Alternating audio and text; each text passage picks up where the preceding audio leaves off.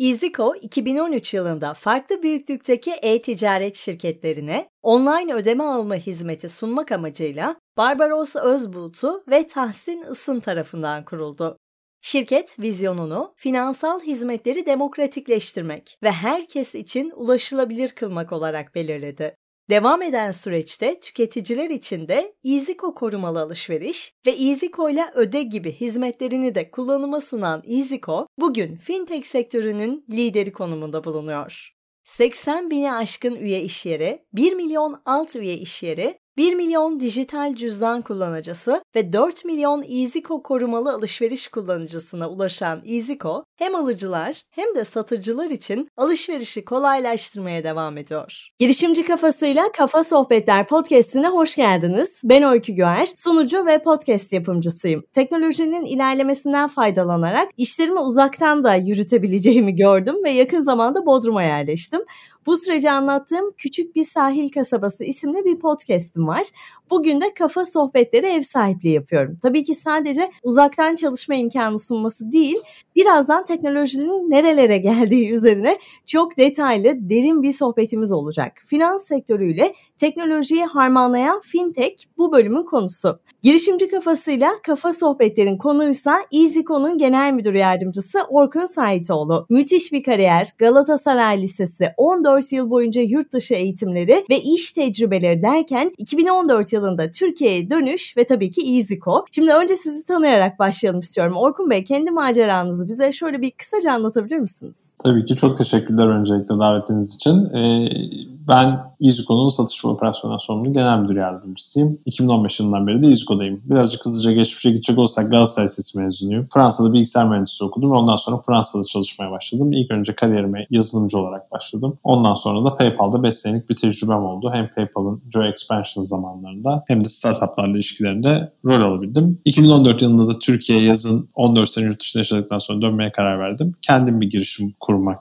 e, düşüncesiyle döndüm. Ama yolum EasyCo ile kesişti. Barbaros ve Tahsin'le tanıştıktan sonra o EasyCo ekibine katılmak bana daha cazip geldi ve EasyCo ekibine katıldım. Ve 7 senedir de EasyCo ile beraber EasyCo'yu büyütmek için her gün e, ekiple beraber çalışıyorum. Süper, çok teşekkür ediyorum. Şimdi er ya da geç paranın tamamen elektronik hale geleceğini biliyoruz. Tabii ki cüzdanlar da öyle.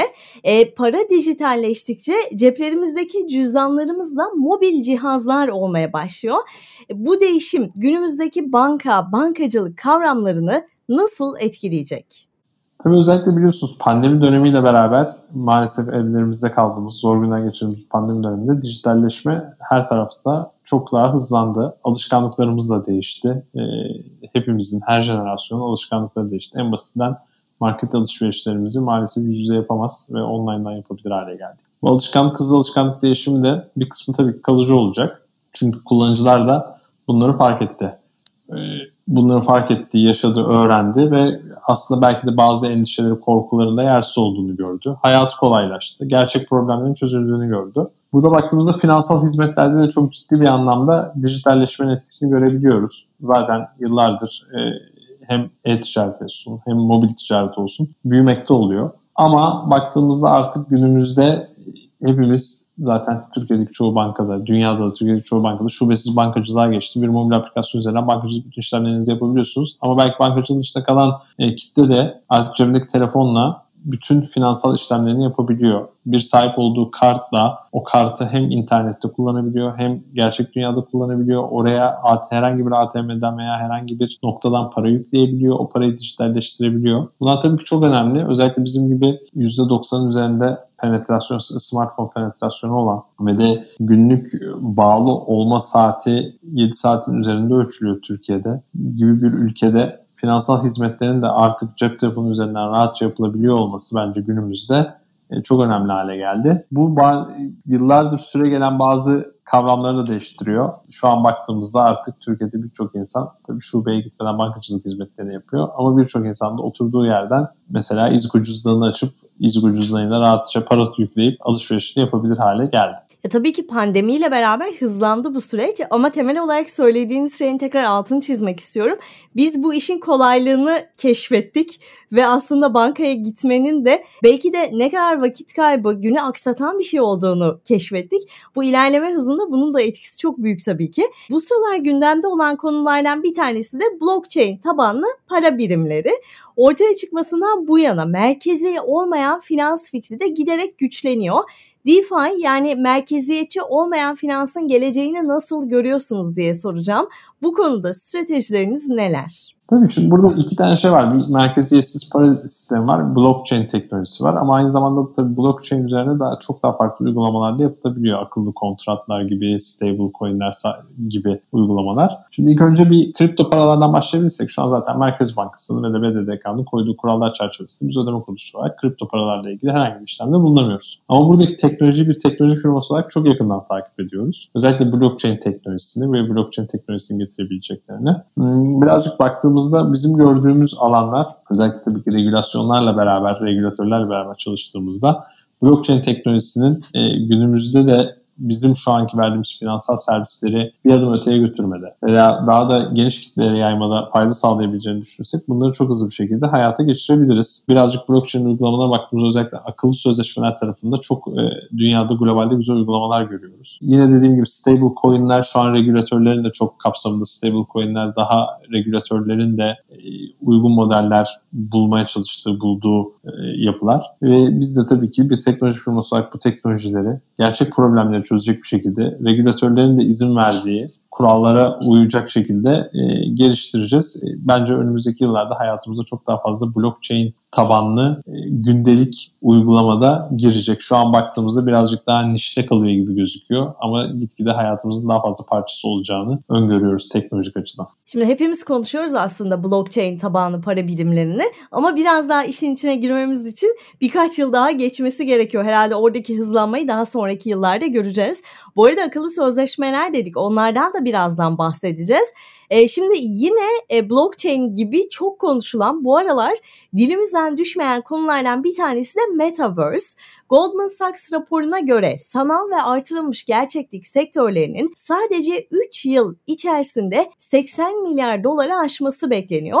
Metaverse'ı dilimizden düşürmüyoruz dedik. Hiç şüphe yok ki internet birkaç yıl içerisinde bugünkü gibi görünmeyecek ve tabii ki ortaya da yeni kurallar çıkacak. İnşa edeceğimiz alternatif sanal evrenler, işte muhtemelen finansal teknolojiler, blok zinciri ve yeni çağ ödeme çözümleri tarafından ele alınacak olan kendi kuralları ve ekonomisiyle birlikte gelecek bu dünya ve kim bilir meta evrenler kendi meta fintech'lerini bile yaratabilirler. Meta fintech fikrine gelelim istiyorum buradan. Size nasıl geliyor bu fikir? Bu yönde planlarınız var mı?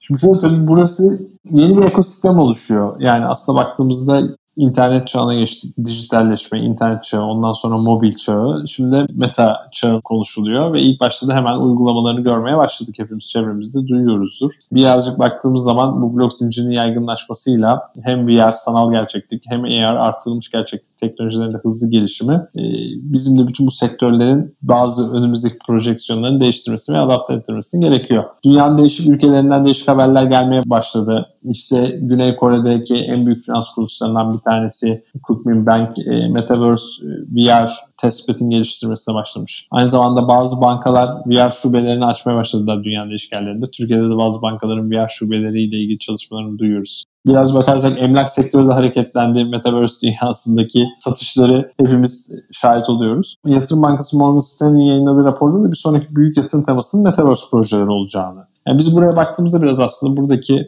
hem kurumlar hem burayı analiz edenler, analistler buradaki bir ekosistemin oluşacağını öngörüyor. Tabii ki her ekosistemin ilk oluştuğu gibi yani bugün mesela baktığımızda da akıllı telefonların storelarına baktığımızda aplikasyon storelarına belki milyonlarca aplikasyon var ama bunların bir kısmı gerçekten hayatımızı gerçek problemleri çözüyor veya oyun oynuyoruz veya değiştiriyoruz. Bir kısmı ise e, belki bir hype ile oluşmuş ve hiçbir zaman kullanılmamış. Metaverse evreninde de böyle bir şey olacak diye tahminlerimiz oluyor. İlk önceki bir hype olacak. Tabii ki hepimiz şey yapacağız ve bir adaptasyon süreci olacak. Adaptasyon süreci olduktan sonra onun da o ekosistemine uygun çözümler, ihtiyaçlar giderilecek uygulamalar çıkacak ve bu uygulamalar çıktıkça da büyüyecek. Buradaki tabii ki bir keşif dönemi olacak. Belki hepimizin keşfetmeyi deneyeceği, değişik denemeler yapacağı, deneyip yanılacağımız, doğru belki ürünleri geliştiremeyeceğimiz bir süreç olacak. Ama olduktan sonra da burada da aslında dijitalleşmenin sonraki adımı olarak arttırılmış gerçeklik ve de sanal gerçeklik hayatımıza girecek. Biz baktığımız zaman gerçek dünyada yaptığımız şeyleri nasıl dijitalde yapabiliyorsak belki gerçek ve dijital dünyada yapabildiğimiz bazı aktiviteleri de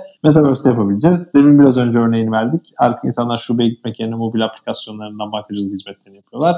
Veya yeni finansal hizmetlere mobil telefonlarına direkt olarak ulaşabiliyorlar. Belki biz 200 sene sonra konuştuğumuzda bu podcast'i yeniden kaydettiğimizde diyeceğiz ki bugün Metaverse'de de bu hizmetleri yapabiliyorlar veya Metaverse'de yepyeni hizmetlere de ulaşabiliyorlar. Ne olabilir bu? İşte görüntülü doğrulama gibi hizmetler belki Metaverse'de bu teknolojiler oturdukça, regülatif uygulamalar geliştikçe belki yüz yüze doğrulamalar bu eskiden şubede yapılırdı yüz yüze yapılırdı gerçekten. Bugün dijital ortamda yapılabilir hale geldi. Belki ileride Metaverse'de yapılabilecek. Bu bir anlamda bütün finansal teknoloji sektörünün önünü açabilecek uygulamalar olabilir. Sanal şubeler kesinlikle olacaktır. Sanal müşteri hizmetleri noktaları olacaktır. Markaların müşterilere dokunabileceği noktalar olacaktır.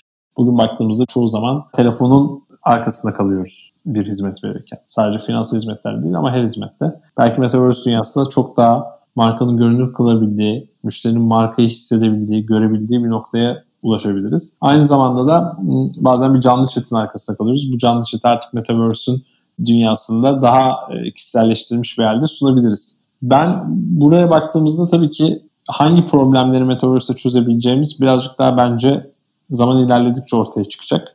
Ekstra yeni problemler çözebilecek miyiz o zaman ilerledikçe ortaya çıkacak. Ama bugün hala hazırda üzerine çalıştığımız bazı şeyleri bize yeni bir platform sağlıyor yüz yüzenin yanına dijital eklenmişti. Şimdi dijitalin yanına da Metaverse eklenecek. Bu Metaverse'de de orada da tabii ki bence gitgide bütün kurumlar, kuruluşlar orada da bir varlığı olacak ve o varlıkla da müşteriyle ilişkileri, belki bazı e, yeni ürünleri tanıtım, belki yeni ürünlerin müşterileri denemesini sağlamaları gibi deneyimler sunacaklar. Heyecanlı bir süreç başladı. Bakalım önümüzdeki yıllarda nasıl şekillenecek? Biz de heyecanla, merakla takip ediyoruz yakın zamanda da bazı denemeler yapmayı planlıyoruz. O süper haber. Buradan da onu duyurmuş olalım.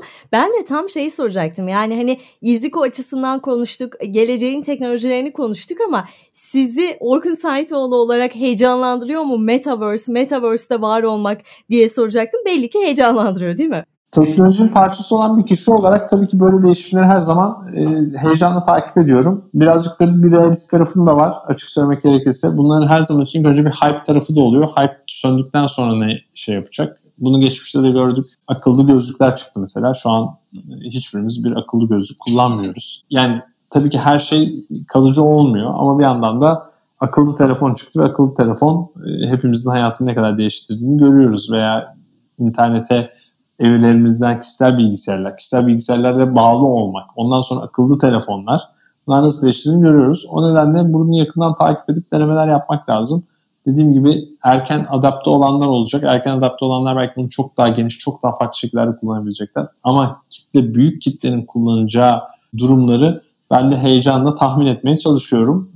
Bakalım nereye evrilecek onu yakından göreceğiz önümüzdeki birkaç sene içinde diye düşünüyorum böyle konuşurken aklıma tarihteki e, bazı öngörüsüz anlar geliyor. İşte mesela televizyona bu tutmaz demek gibi, The Beatles'a bu grupta hiçbir şey olmaz demek gibi, Queen'e demek gibi.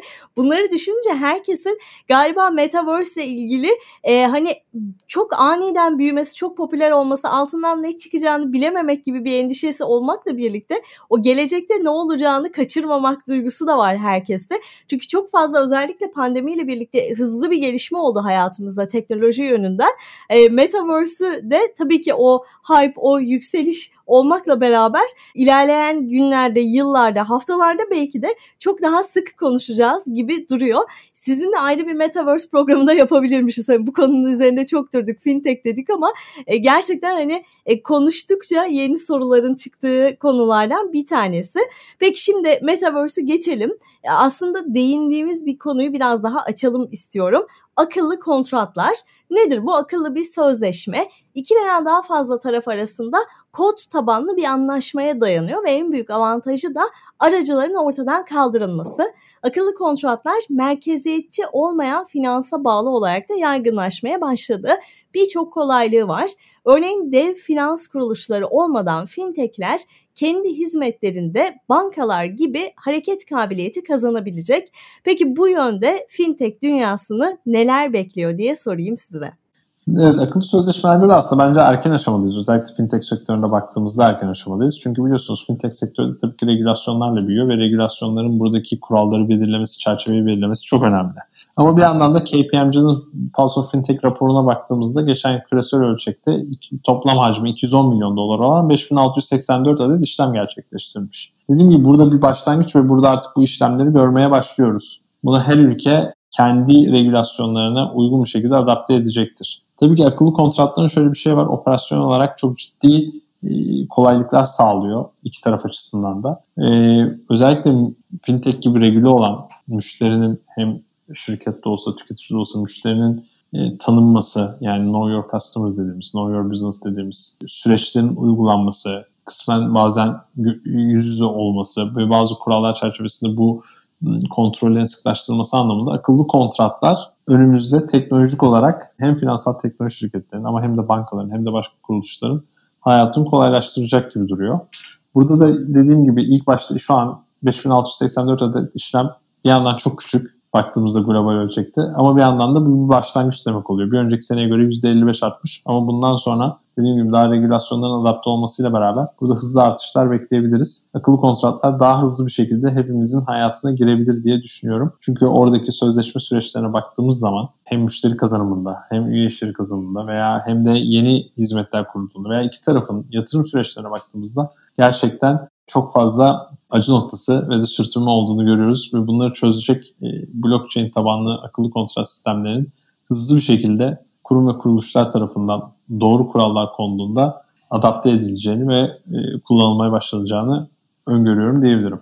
Peki e, şimdi geçelim EasyCon'un CEO'su Barbaros Özbulut'un 4 ay önceki röportajında bahsettiği bir konuya. 2 yıl öncesine göre 200 kişilik ekipten 183 kişilik bir ekibe azalma var. Robotik süreç otomasyonu tekrar eden işleri hatasız bir şekilde yazılma devrediyor. Buna bağlı olarak EasyCo bünyesinde de daha etkin kullanıldığı düşüncesini oluşturuyor. Size soracağım orayı. Üstelik RPA yalnızca tekrarlayan işlemlerin daha hızlı işlenmesini sağlamakla kalmıyor. Aynı zamanda tutarlılık ve kalite sağlıyor. Tüm robotlar tamamen aynı. Çıktıları kurallara dayalı. Yani onlar da aynı. Tabii ki insanlarsa farklı. Otomasyon sayesinde fintechler ve şubesiz bankalar mümkün olan en az insan kaynağıyla rekabete katılabiliyor ve sorunsuz, hatasız bir finans deneyimi sunabiliyor. EasyCo'nun RPA tarafındaki çalışmalarından bahsedelim isterim biraz da. Tabii ki. Yani zaten EasyCon temelinde teknoloji var ve teknolojiyle beraber de otomatize etmek ve de süreçleri manuel olmayan süreçler yaratmak lazım. Bu sayede de ölçeklenmemiz gerekiyor. Biz bugün binlerce müşterimize milyarlarca TL para akışında bulunuyoruz. Yani geçen sene baktığımızda 80 bin tane üye işlerimiz var. Milyonlarca müşteri İzgo sistemi üzerine ödeme yapıyor ve biz hatasız bir şekilde bu paraları müşterilerimize alıp üye işyerlerimize aktarıyoruz. Bir yandan da bak bu ekibimizin şeye baktığımızda şu an ben katıldığımda 7 sene önce 30 kişilik ekibimiz bugün 210 kişiye ulaştı. Ama belki İzgo hacim anlamında baktığımızda 200 kat büyüdü. Ama ekibimiz sadece 6,5 kat büyüdü. Bu işte otomatikleştirmenin ve de bazı noktaları manuel yapmamanın çok daha e, önemli altını çiziyor. E, bu anlamda da tabii ki bu süreçleri otomatize etmekte insan gücüne ihtiyacımız kalmaması değil. Çünkü ölçeklendikçe yepyeni problemler ortaya çıkıyor. Bu yepyeni problemlerin çözülmesi ve bunların yeniden otomatize edilmesi gerekiyor. Aslında bu her günkü bir nasıl diyeyim her gün uğraştığımız, her gün üzerine kafa yorduğumuz bir süreçten bahsediyoruz. Ölçeklenme ancak böyle yapıyor. Çünkü belki önümüzdeki 3 senede bugünkü hacmimizde 20 katına çıkartacağız. Müşteri sayımızı 20 katımıza çıkartacağız. Bunu yaparken içerideki en ufak bir manuel sürecin olmaması çok kritik. Dediğim gibi bunu her zaman çalışıyoruz. Buradaki ekibimizde ekip büyümesiyle beraber her zaman hem ekibin gücüne ihtiyacımız var hem de teknolojik altyapımızda şey var. Bu şekilde yolumuza devam ediyoruz. Çok güzel. Peki. E, teknolojinin sesli iletişimine geçelim. Beni heyecanlandıran gelişmelerden bir tanesi. Sanal asistanlardan IoT cihazların artması teknolojinin sesli iletişiminde büyük bir artışa sebep oluyor. Konuyu İziko'ya bağlıyorum. Sesli ödemelerin geleceğini nasıl görüyorsunuz? Dijital bankacılık kullananlar veya şimdi fintechlerin dijital hizmetlerini kullanan müşteriler tabii ki diğer sektörlerdeki müşterilere göre daha fazla ileri teknoloji adaptasyonlarıyla dikkat çekiyorlar. Ses'te tüm kuşakların e, çok kullandığı bir kanal olsa da yeni kuşak müşterilerin e, daha fazla ses denediğini, sesli kanalları denediğini görüyoruz. Mesela eski nesiller chat yerine e-mail web formunu daha fazla tercih ediyorlardı. Ama yeni yeni nesillere baktığımızda canlı chat yeni favori kanal olarak e, daha çok öne çıkıyor. Z kuşağının ses kullanım oranı %29, canlı chat kullanım oranı %28. Bu anlamda müşterilerin tercihlerini önemseyen kurumlara baktığımızda tabii ki canlı chat, mobil uygulamalara yatırım yapmak ve burada ses yani sesli müşteriyle de birebir interaksiyonda bulunabilmek gitgide önemli hale geliyor diyebilirim. Ha, sesli bir şekilde ses tanımayla beraber ödeme alma bunları yapabilir miyiz? Bunları şu an yapmak mümkün ama bunları daha çok deneysel şeylerle yapabiliyoruz. Retina tanıma, yüz tanıma, parmak izi tanıma, ses tanıma gibi aslında bunlar değişik authentication metotları. Bu authentication metotlarının arkasında ödemeyi zaten bağlamak aslında esnek bizim gibi platformlarla çok mümkün. Ama dediğim gibi her zaman için uygun kullanım amaçları çıktığında ve de ölçeklenemeyecek kullanım amaçları çıktığında bugünkü teknolojilerle bunları çok hızlı bir şekilde geliştirebiliriz. Oradaki oranlar bence çok enteresandı. Hani ben de bir kullanıcı olarak bir yere mail atıp ertesi güne kadar cevap beklediğimi falan hayal edemiyorum. Hani orada hep böyle daha hızlı bir iletişim ihtiyacında oluyoruz teknolojinin de gelişmesiyle birlikte. Oranlar gerçekten güzeldi orada hani kuşaklara göre e, bunu oranlayabiliyor olmak. E, aslında genel olarak her şey için şöyle bir toparlama yapabiliriz belki. Teknolojinin gideceği yerler, girebileceği yollar çok fazla e, ve bunların hangisinde bir ihtiyaç doğarsa Iziko da orada o ihtiyaçlar doğrultusunda hemen adapte olup değişebilir değil mi? Kesinlikle yani biz hem trendleri takip ediyoruz ama hem de bizim iletişimde olduğumuz müşterilerimizle de ve kullanıcılarımızla da onların feedbacklerini de takip ediyoruz. Onların mutlu oldukları, memnun oldukları hizmetler şey yapıyoruz. Ben size şunu söyleyebilirim. Hala İsko'yu telefonla 7-24 arayabiliyorsunuz ve bundan müşterilerimiz memnunlar. O zaman biz telefonla aranmaya devam edeceğiz. Ama bir yandan da 7-24 canlı chat hizmetimiz var. Onu da tercih ediyorlar. Burada birazcık daha baktığımız genç kuşaklar daha çok onu tercih ediyorlar. Çünkü o bir alışkanlık o canlı chat. E, buna devam edeceğiz. Yani bir gün belki daha ileride video görüşmeler ekleyebiliriz platformlarımıza. Onu tercih eden olsa onu da şey yapacağız. Biz bur- burada birazcık hani teknolojiyi bir araç olarak kullanıp e, müşterilerimiz partnerlerimiz, üye işyerlerimizin istediği şekilde onların ulaşmasını sağlıyoruz. E, belki en eski teknolojilerden bir tanesi şu an kullandığımız telefon aramaları ama hala biz çok fazla telefon araması alıyoruz ve bizi telefonla arayabildikleri için de müşterilerimiz mutlular. Evet o noktada aslında çok güzeldi. Yani işte müşterinin işbirliği içerisinde olduğunuz firmaların ihtiyaçlarını gözlemlemek ve ona göre de hareket etmek. Tamam teknoloji gelişiyor belki ama birçok insan da bunun gerisinde kalıyorsa o zaman firma olarak hani onların isteklerine de tabii ki bir şekilde hani kulak açmak ve onları da dinlemek gerekiyor.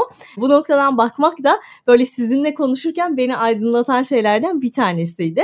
Şimdi bir önceki konumuzla da biraz bağlantılı otomatik sohbet robotları, self servis yönergeleri giderek daha popüler hale geliyor.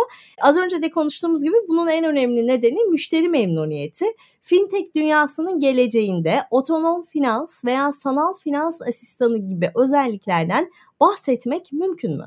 Tabii yani yapay zeka teknolojisi geçen gün gelişiyor derin öğrenmede ve elimizdeki datalar da gelişiyor. Bu anlamda müşteri memnuniyetini ön planda tutarak müşterilere daha hızlı, destekte bulunabiliriz. Demin biraz demin önce dediğim gibi manueli otomatikleştirmek. Her zaman aynı şekilde gelen talepler varsa bu bir sorunsa sorunu çözmemiz lazım. Ama her zaman aynı gelen talepler varsa bu bilgilenme ise belki buradaki yapay zeka tabanlı bir daha otomatik bir cevap sistemi verebiliriz.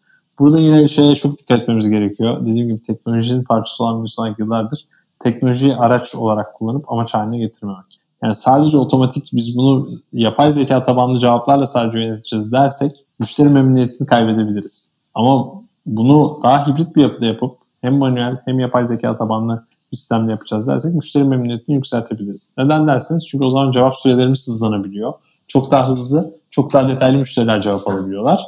Ve bu sayede de ekibimiz diğer konulara daha çok odaklanabiliyor. O zaman da müşteri memnuniyeti artıyor. Bizim tercih ettiğimiz yol bu anlattığım hibrit model. Tek bir şey de değil. Ama bir anlamda da kendi algoritmamızı her zaman geliştirecek şekilde datayla da besliyoruz.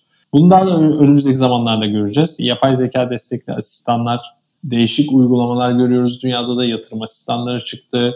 Birikim yapma asistanları çıkıyor, sanal asistanlar çıkıyor, seyahat asistanları çıkıyor, yapay zeka destekli. O nedenle bizim hayatımızın bir parçası olarak da gündelik hayatımızda da gitgide değişik e, uygulamaların içinde yapay zeka destekli asistanları, hayatımızın değişik alanlarını önümüzdeki yıllarda daha da çok fazla kullanacağımızı düşünüyorum. Biz kullandıkça o asistanlar da daha iyi hale gelecekler tabii ki. Tabii ki tabii ki. Şimdi her geçen gün internete bağlı yeni bir nesne görüyoruz ve tahminler bence çok heyecan verici. Online cihaz sayısının 2025 yılına kadar 64 milyara ulaşacağını belirtiyor. IoT'nin finans üzerindeki etkisi şimdiden gerçekleşiyor ve ekosisteme yeni cihazların katılmasıyla finans sektöründe daha büyük bir aksama olacak gibi görünüyor. Bağlı cihazlarla bankalar ve finans kurumları cihazlar arasında daha akıcı ve uygun bir finansal akış oluşturmak için aracıları bu durumda çoğunlukla insanları ortadan kaldırabilir. IoT'nin gelişimi fintech dünyasında ne gibi ihtiyaçları ön plana çıkaracak diye sorayım.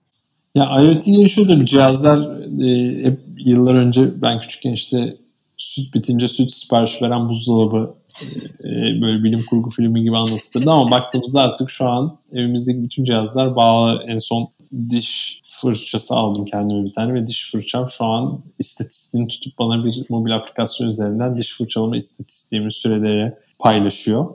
Bu anlamda da bütün bu aletler pahalı. Bizim gibi teknoloji firmaları da yani Şimdi aslında baktığımızda bütün firmalar teknolojiye dönüşüyor. Bankalar da zaten bankacılık lisansı sahibi olan teknoloji firmaları haline geliyorlar ve teknolojik anlamda güçlüler. Fintechler, Izgo gibi fintechler biz zaten finansal teknoloji firmasıyız. Teknoloji olduğunuzda siz bir platform yaratıyorsunuz ve platform yarattığınızda da aslında o platformunuza erişim sağlıyorsunuz. API dediğimiz, web servis dediğimiz yapılarla. API dediğimiz noktada da aslında şu an ben Izuku'nun teknolojisini kullanarak her dişimi fırçaladığımda Izuku API'sini kullanarak 1 TL'lik bir bağış yapabilirim mesela bir e, kuruluşa. Bu şu anki teknolojiyle mümkün.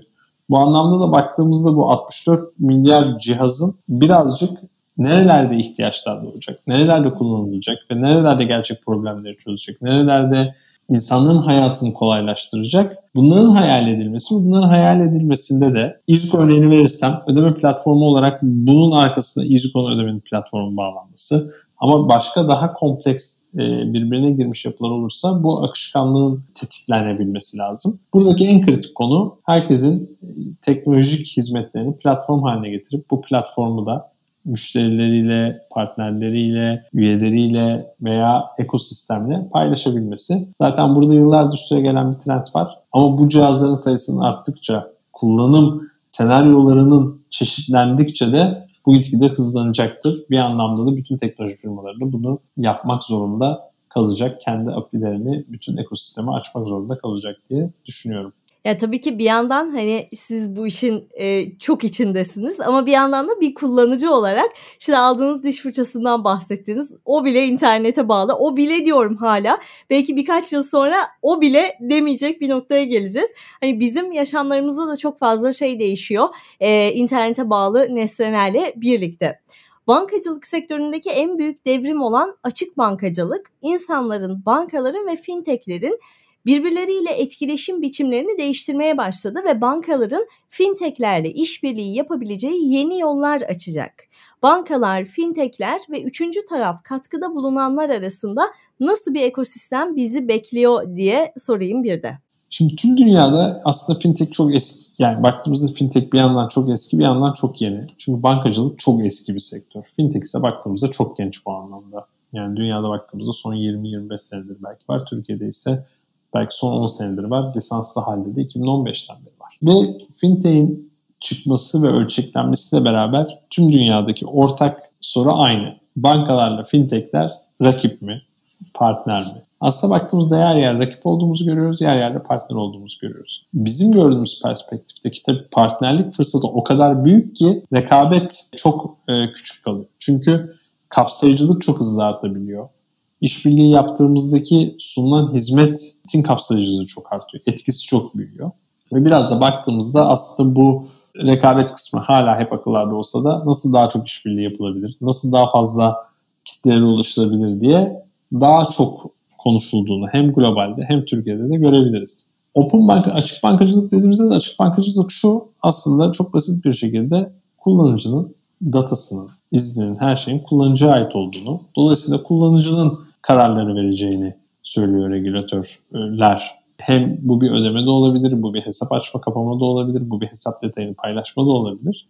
Tabii ki bu kurallar konduktan sonra bunun kusursuz bir şekilde uygulanabilmesi lazım. Ama baktığımız zaman kullanıcı bilgisini paylaşmak istediği zaman değişik third partilerle kullanıcının alabileceği hizmetler çok daha kapsamlı olabiliyor ve de girişim ekosistemi açısından da çok daha önemli olabiliyor. Demin dediğim gibi bir e, diş fırçasının ucuna bağlayabileceğimiz hizmetleri çok daha çeşitlendirebiliyoruz. Neden derseniz çünkü birbirini tetikleme şansı oluyor. E, sadece bir tane yerle değil belki 3-4 tane içinde partinin olduğu bazı hizmetler sunulabiliyor. Bunun içinde bankada olabilir, fintech olabilir, yeni bir girişimde olabilir, bir yapay zeka girişiminde olabilir. E, bu anlamda tabii ki teknoloji şirketleri bu reka yani rekabet kısmı teknoloji şirketleri paylaşacak. Dünyadaki devleri, dünyadaki teknoloji şirketlerinin devlerine baktığımızda hepsinin bir artık fin, finansal fintech kolu olduğunu görebiliyoruz. Dünyada bir fintech, tekfin tartışması da tabii bir şey yapıyor. Çünkü baktığımızda bütün bu hacimlerde e, da bu yüksek kullanıcı sayılarında finansal teknolojiler, finansal servisler önemli bir şey yapmaya başladı. Ama ben hala ülkelerin rekabet güçleri, rekabetçi avantajları özellikle lokal ekosistemin büyük global oyuncularla çok ciddi anlamda rekabet edebileceğini düşünüyorum. Çünkü lokaldeki gerçek problemleri çözebilecek, etkin, ölçeklenebilir çözümler üretebilecekler. Buraya baktığımızda açık bankacılık tabii ki önümüzde çok fazla fırsat barındırıyor. Yani bugünden baktığımızda 3-4 sene sonrasını hayal etmek bile bir anlamda zorlaşabiliyor. Bütün seçim hakkını kullanıcıya veriyor. Ee, bir anlamda kullanıcı özgür kılıyor. Biz konuda mutlusu biliyorsunuz finansal hizmetleri demokratikleştirmek, finansal hizmetlerin kapsayıcılığını arttırmak. Bu anlamda baktığımızda da biz de İZK olarak bir teknoloji firması fintech olarak heyecanlıyız. Açık bankacılık geldikten sonra çok daha fazla işbirliklerinin derinleşeceğini ama aynı zamanda da e, çok daha fazla gerçek hayattaki problemin etkin bir biçimde çözülüp ölçekleneceğini düşünüyoruz. Fintech endüstrisindeki yeni fikirlerden biri şimdi al, sonra öde ve satın almak için kaydet modelleriyle kullanıcılara alışveriş alışkanlıklarını düzene sokmak için yeni bir bakış açısı sunuyor. Belki de bu yeni fintech modelinin ileride kredi kartı pazar boyutunu küçülttüğünü bile görebileceğiz. Şimdi al sonra öde uygulamalarının etkilerini ve sonuçlarını henüz küçük bir kullanım oranına sahip olsalar da nasıl değerlendiriyorsunuz diye sormak isterim. Globalde çok ciddi anlamda bir tabii etkisi oldu şimdi daha sonra ödenin. Çünkü tüketicilere bir finansal özgürlük sağladı. Bir de tercih hakkı sağladı. Yani baktığımızda değişik modeller var ama bugün al 20 gün sonra öde, bugün al 3 kere öde diye. Türkiye'ye bakarsak Türkiye zaten ödeme pazarında ve teknolojide biz her zaman e, söylediğimiz bir şey var. Çok ilerideydik. E, bunun en önemli sebebi de bankaların yıllar önce çok iyi teknoloji altyapıları yapmış olması ve çok iyi ürünler çıkarmış olması. Baktığımızda biz Türkiye'de yıllardır taksiti kullanıyoruz. Bizim e, aldığımız kredi kartlarının taksit özelliği var ve hepimizin hayatını bir anlamda kolaylaştırıyor.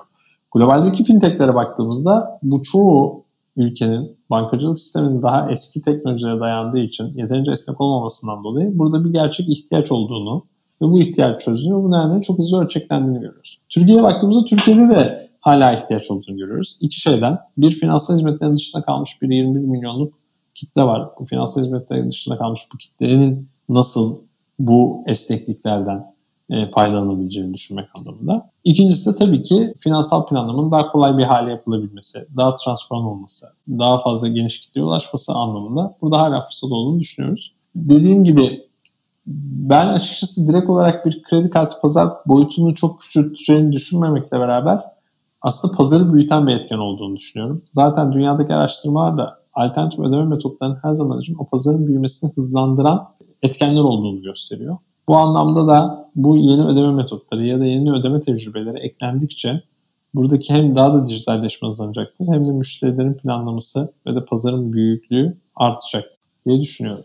Sohbetimiz boyunca aslında konuştuğumuz şeylerden bir tanesiydi. Para artık bildiğimiz para değil ve dönüşüm de tahmin edilenden daha hızlı gerçekleşiyor. Ticaretteki en temel araç nihayet tamamen dijital hale geliyor. 10 yıldan fazla bir süredir şirketler bir sonraki para aracısı olmanın yollarını bulmaya çalışıyorlar. Ancak son zamanlarda finansa hiçbir ilgisi olmayanlar bile yani herkes oyuna katılmak istiyor gibi görünüyor. Bugün orta ve büyük ölçekli hemen hemen her şirket finansal teknolojileri bir şekilde ekosistemlerine uygulamaya çalışıyor. fintech'e adım atan finans dışı şirketlerin fintech dünyasına etkilerini nasıl değerlendiriyorsunuz? Teknolojinin gelişmesiyle beraber çok hızlı bir dönüşüm içindeyiz her anlamda. Burada baktığımız zaman geniş kullanıcı kitlerine ulaşmış markalar finansal servisler sunmaya başlayabiliyorlar. İşte cep telefonlarımız vardı. Sonra cep, o cep telefonlarının üzerine bir geliştirici ekosistemi gelişti. O geliştirici ekosistemi gelişince aplikasyonlar oldu. O aplikasyonların üzerine ama kurumsal aplikasyonlar da geldi. Ve bugün bu cep telefonlarımız çok kolay bir şekilde dünyanın birçok ülkesinde bir ödeme aracı haline geldi. Ödeme aracı gelince tabii ki o cep telefonu üreticileri de finansal bir servis sunan bir şirket veya finansal servis sunan şirketlerle partnerlik yapan şirket haline geldi. Veya uzak doğuya baktığımızda WeChat gibi örnekler var. Aslında bir chat uygulaması olarak başlıyor ama ondan sonra P2P'de şu an çok e, yüksek hacimler ve ciddi anlamda bir artık ödeme aplikasyonu haline gelmiş durumda. Burada baktığımızda kullanıcı sayısının arttığı teknolojik uygulamalar çok hızlı bir şekilde ödemeyi, para gönderimini, finansal hizmetleri içine alabiliyor. Bunun bence en önemli sebebi çünkü ödeme, para gönderimi, finansal hizmetler hepimizin her gün hayatının içinde olan e, ve her gün ya yaptığımız ya çözmek için uğraştığımız problemin parçası olan şeyler. Ölçeklenmeyle beraber de bizim kullandığımız uygulamalarda bunu daha çok görüyoruz. Burada tabii bankacılığın dışında finansal teknoloji regülasyonlarının oluşması tüm dünyada bu şekilde hızlı büyüyen teknoloji firmaları için de fırsatlar doğurdu. Biz genelde büyük örnekleri düşünüyoruz. İlk aklımıza büyük örnekler geliyor.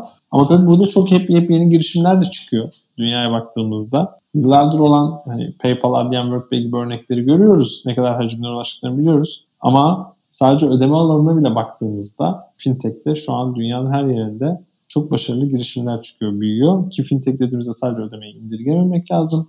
Burada finansman var, kredi var, başka tüketici ihtiyaçları var. O nedenle belki yine fintech'in içinde alabileceğimiz kripto paralar var, blockchain var.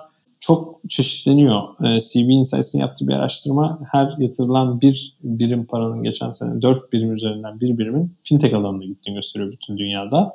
Buna baktığımızda şu an her gün aslında hepimiz e, en azından finansal bir tane servisi kullanıyoruzdur gerçek dünyada, cep telefonumuzda, bir mağaza içinde olabilir. Nedenle gitgide de baktığımızda bunlar teknolojiyle beraber daha kolay hale gelecek, daha hızlanacak. Daha fazla hem büyük firmayı bunun içinde göreceğiz ama bence çok daha fazla girişimi de e, hayatımızı kolay, kolay teknolojiyle beraber kolaylaştırıyor halde göreceğiz diye düşünüyorum. Fintech üzerine gerçekten çok derin, detaylı bir sohbet oldu. Ben böyle gözümü bir kameraya yaklaştırmış, geleceği görmüş, izlemiş gibi hissediyorum kendimi.